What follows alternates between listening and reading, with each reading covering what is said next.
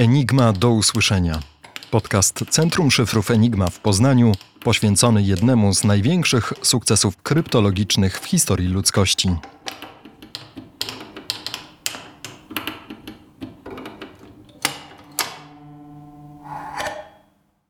Życie w cieniu tajemnicy. Współpracownicy i sojusznicy. Marian Rejewski, Jerzy Różycki i Henryk Zygalski jako pierwsi złamali szyfr Enigmy.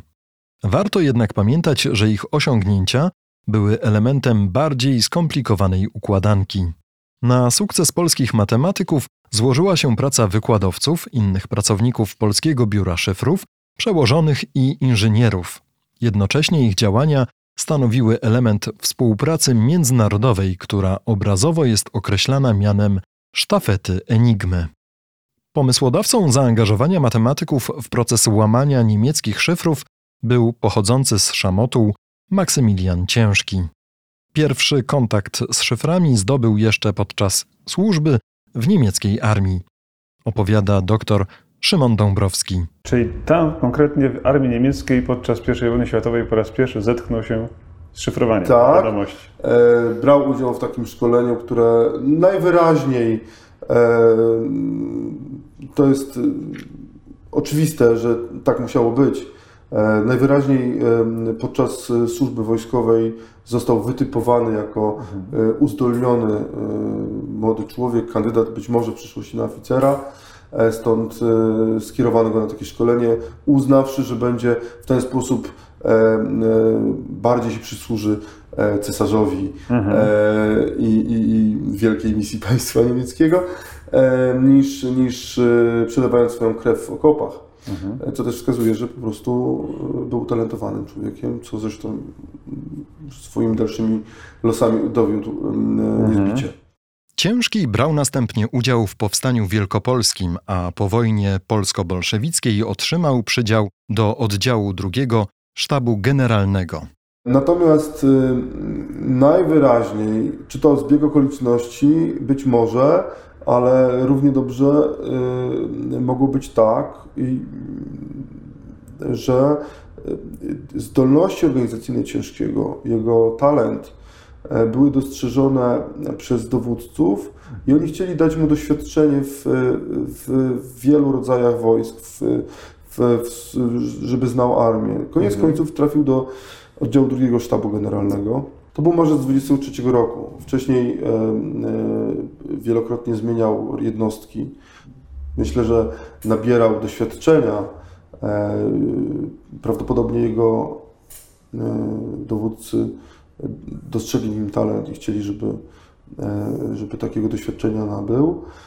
I w końcu znalazł się w sztabie generalnym, oddziale, oddziale drugim, czyli wywiadzie.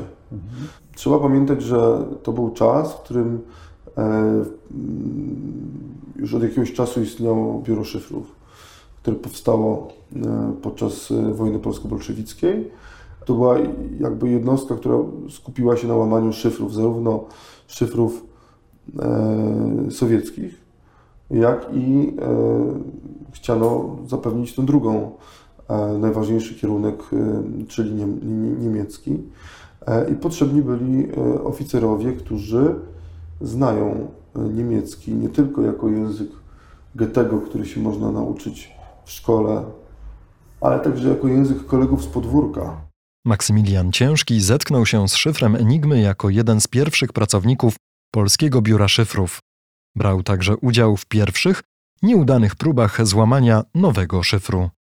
Niepowodzenia skłoniły go do sięgnięcia po niekonwencjonalne metody. Najpierw skorzystano z usług specjalisty do spraw paranormalnych, a gdy to nie pomogło, o pomoc poproszono matematyków. Ciężki pamiętał bowiem ich wkład w łamanie rosyjskich szyfrów podczas wojny polsko-bolszewickiej. O nieszablonowym pomyśle Maksymiliana Ciężkiego opowiada dr Marek Grajek. Maksymilian Ciężki, ja określam go na prywatny użytek jako ojca tego zwycięstwa, tak? dlatego że to na pewno on, jako szef sekcji niemieckiej Biura Szyfrów, musiał zaproponować strategię pokonania nowego wyzwania. I teraz proszę sobie wyobrazić, że mm, oficer w niskim stosunkowo stopniu podporucznika przychodzi do swoich przełożonych z wywiadu i prezentuje następującą wizję. Panowie majorowie, panowie pułkownicy, ja mam taki pomysł, żeby zorganizować półroczny kurs kryptologii dla grupy studentów. Potem e, weźmiemy, tworzymy filię biura szyfrów, żeby oni mieli stosunkowo dogodny dostęp do, do pracy w tej chwili ze swojego uniwersytetu. Tam pozwolimy im jakieś dwa albo trzy lata poterminować w zawodzie kryptologa, a potem się zobaczy. Tak? To wszystko będzie oczywiście kosztowało, dlatego że po pierwsze zorganizowanie filii w Poznaniu będzie kosztowne, po drugie my, oficerowie Biura Szyfrów, będziemy musieli dojeżdżać do Poznania regularnie z Warszawy, żeby najpierw prowadzić zajęcia kursu, a potem opiekować się nimi przez te trzy lata w okresie terminowania. Aha, no i jeszcze jedna rzecz, nie mogę zagwarantować żadnego efektu. No i proszę sobie wyobrazić, jaka byłaby reakcja przełożonych w większości armii świata. Tak?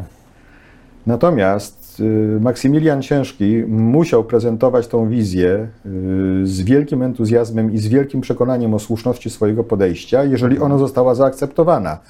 Y, Ja sądzę, że jest to jeden z bardzo rzadkich y, w historii Polski przypadków długofalowego planowania i niezwykle konsekwentnej realizacji przyjętego planu. Zwłaszcza w realiach, w których to musiało pozostać całkowicie anonimowe, tajne. Maksymilian Ciężki był głównym inżynierem ekipy. W organizacji kursu szyfrów pomógł ciężkiemu profesor Zdzisław Krygowski. Pochodzący z Lwowa, wybitny naukowiec, w 1919 roku objął katedrę matematyki powstającego Uniwersytetu Poznańskiego. To on spośród swoich studentów wytypował najwybitniejszych kwalifikujących się do udziału w kursie kryptologii. Postać profesora przybliża dr Bartosz Naskręcki. Urodził się w 1872 roku, więc jak popatrzymy na, na rok, w którym przyszedł do Poznania, no to to już jest matematyk, który w zasadzie może te najlepsze lata naukowe ma już y, w większości za sobą, ale przez to ma też ogromny bagaż doświadczeń. E, Wiemy, że był e, wcześniej e, rektorem Politechniki,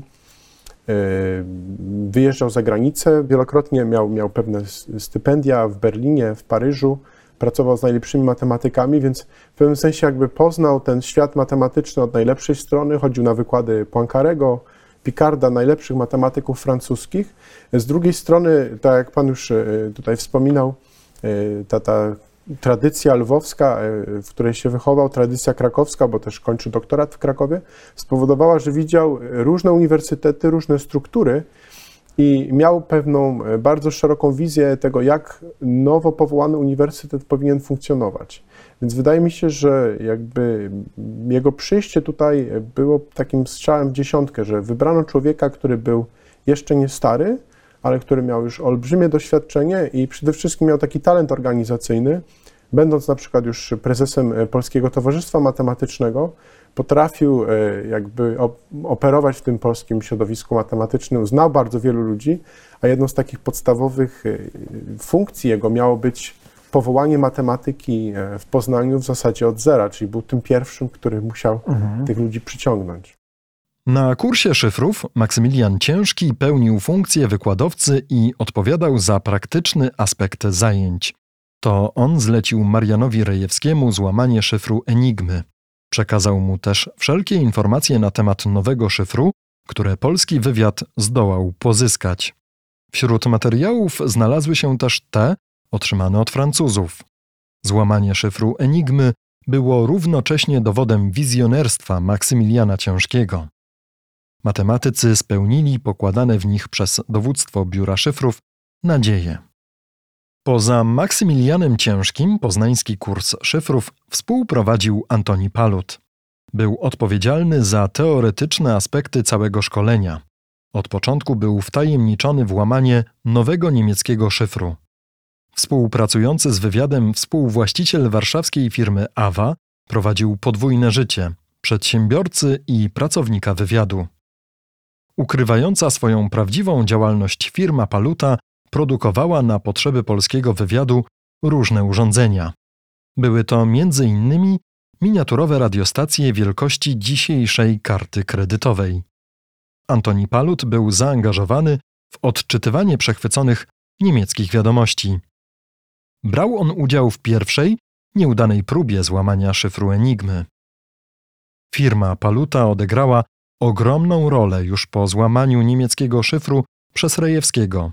To właśnie w wytwórni Awa podjęto trud zbudowania polskich kopii Enigmy. By tego dokonać, należało przekształcić matematyczne koncepcje Mariana Rejewskiego na fizyczne urządzenia wspomagające dekryptaż niemieckich depesz. Wszelkie działania związane ze złamaniem szyfru Enigmy rozgrywały się pod okiem Gwidona Langera, dowódcy Biura Szyfrów od 1929 roku. Przełożony uwierzył w rewolucyjny pomysł Maksymiliana Ciężkiego i wsparł jego realizację. Langer uzyskał także zgodę na przekazanie sojuszniczym wywiadom informacji o złamaniu szyfru Enigmy przez polskich kryptologów. Razem z Maksymilianem Ciężkim wziął udział w międzysojuszniczych konferencjach. Klęska wrześniowa zmusiła polskich kryptologów do ucieczki na zachód. Maksymilian Ciężki, Gwido Langer i Antoni Palut towarzyszyli im na emigracji. Środowisko Polaków przebywających na uchodźstwie było podzielone politycznie, a sztab Wojska Polskiego znalazł się w ogniu krytyki za porażkę w wojnie z Niemcami. Zasługi Langera i Ciężkiego nie były powszechnie znane, zatem nie mogły ochronić ich przed zarzutami formułowanymi przez nowe dowództwo polskich sił zbrojnych na Zachodzie. Podziały te zepchnęły dawne kierownictwo Polskiego Biura Szyfrów na margines emigracyjnego życia. Zespół polskich matematyków ostatecznie trafił pod francuskie dowództwo. Wyjaśnia to dr Marek Grajek. Innego rodzaju pytanie, dlaczego Brytyjczycy e, w trakcie wojny, kiedy już wiadomo Polska upadła, Francja również była pod okupacją, w tak znikomym stopniu, w tak znikomym zakresie skorzystali z, z, z usług tej trójki polskich kryptonów? No, pan, to jest wstydliwa dla nas historia, dlatego że to nie jest kwestia zaniedbań Brytyjczyków, tylko skandalicznych decyzji naszego własnego kierownictwa wojskowo-politycznego, tak? To znaczy? znaczy, że kiedy ekipa biura szyfrów ewakuowała się do Francji, to tam okazało się, że dla niej nie ma miejsca w szeregach armii polskiej. Mhm że prawdopodobnie w wyniku różnego rodzaju sporów politycznych i rozliczeń prowadzonych po kampanii wrześniowej przez zwolenników Sikorskiego zostali oni uznani hurtem za twardych senatorów, mhm. dla których nie ma miejsca w Armii Polskiej. No, pamięta pan doskonale, że tak. tworzono obozy w Cerizay, najpierw we Francji, a potem na wyspie Bute tak. w Wielkiej Brytanii, dokąd zsyłano niechcianych Polsce funkcjonariuszy wojskowych oficerów. Tak? Tej trójce też to groziło? Czy? Nie całej trójce. Ja sądzę, że całej ekipie biura szyfrów y, z oficerami dowodzącymi tą jednostką, czyli z Langerem i z Ciężkim. Oni byli przede wszystkim obiektem. No, ja sądzę, że nikt nie był świadomy w tym kierownictwie istnienia Rejewskiego i jego kolegów. Mhm. Natomiast y, byli świadomi istnienia struktury organizacyjnej biura szyfrów, kierowanej przez oficerów, których hurtem zaliczyli do grona senatorów. Mhm. Także decyzja o skierowaniu całego zespołu biura szyfrów pod dowództwo francuskie była skandaliczną i durną decyzją naszego własnego kierownictwa na emigracji, decyzją, która mm, pozbawiła Polaków jednego z najważniejszych atutów polskiej polityki na emigracji. O dalszych losach zespołu mówi dr Szymon Dąbrowski.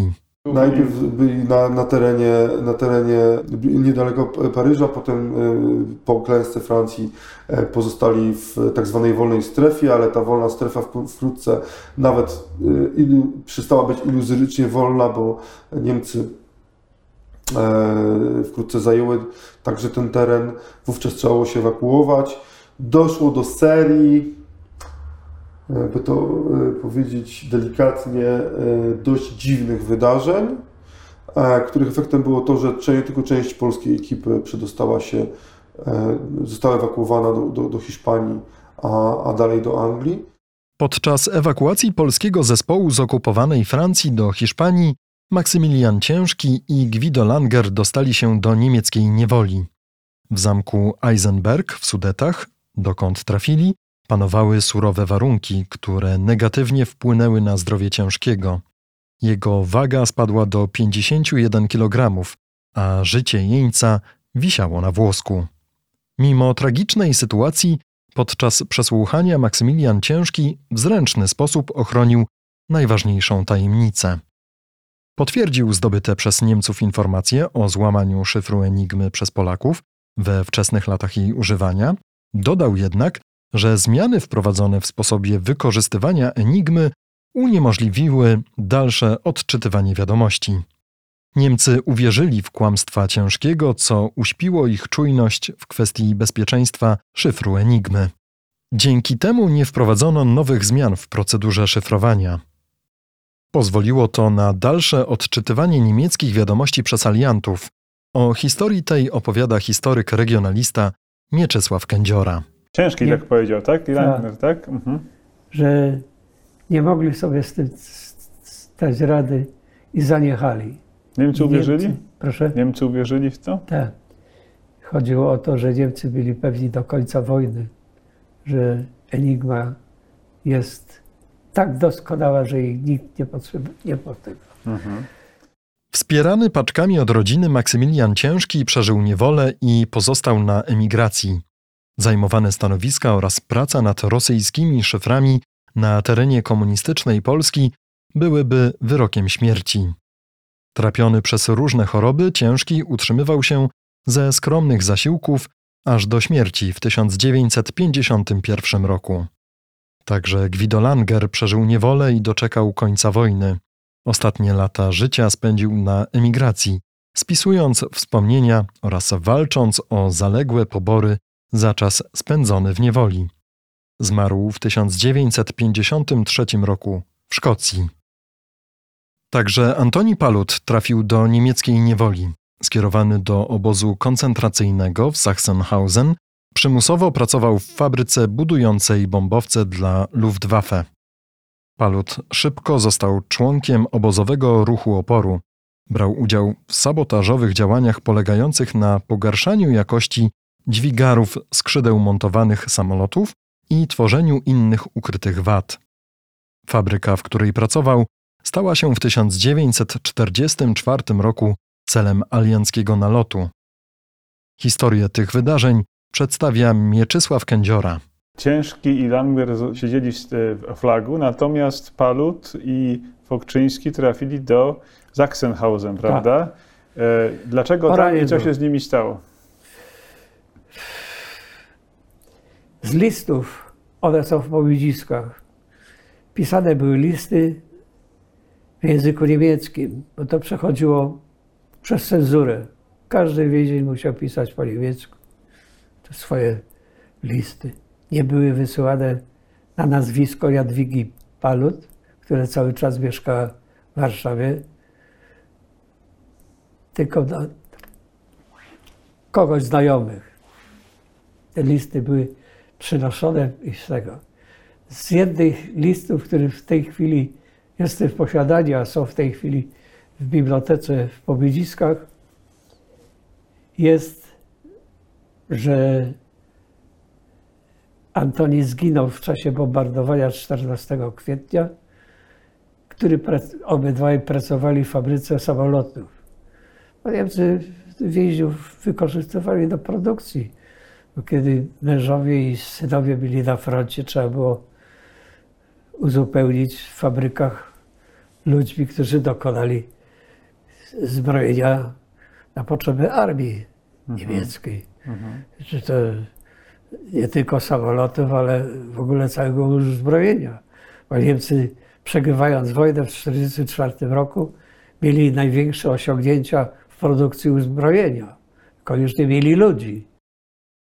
Historia złamania szyfru Enigmy byłaby niepełna bez sylwetek Gustawa Bertranda, Dilego Knoxa i Alana Turinga.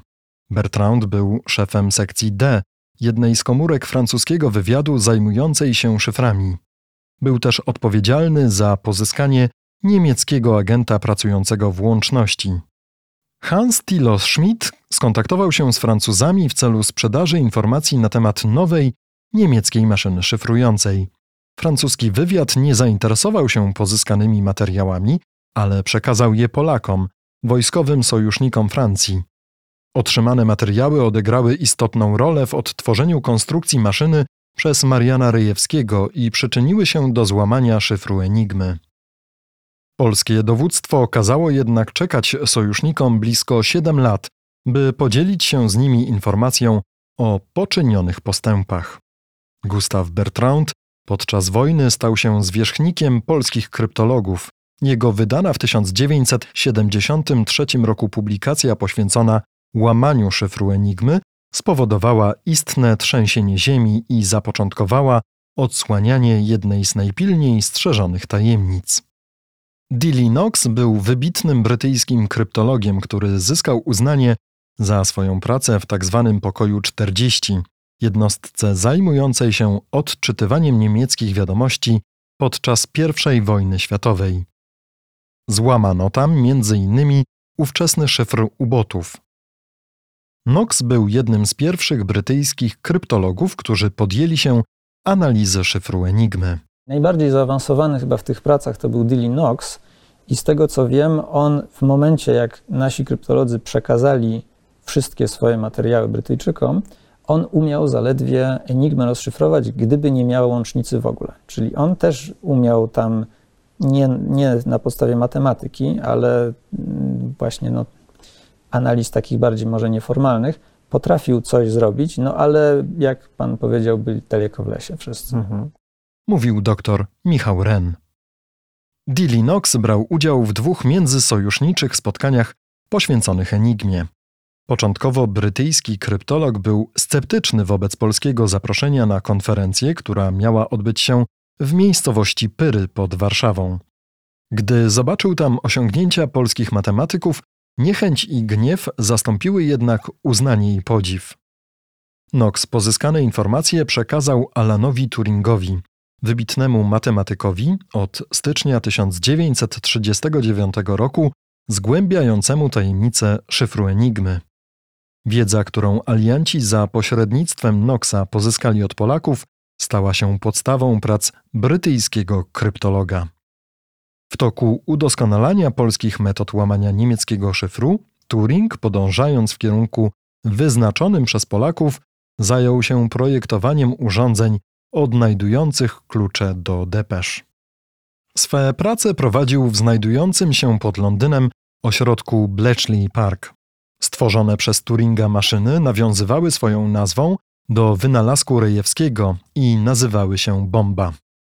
Alan Turing wraz z zespołem pracującym w Bletchley Park dopisali ostatni rozdział historii, która została zapoczątkowana w Poznaniu w 1929 roku.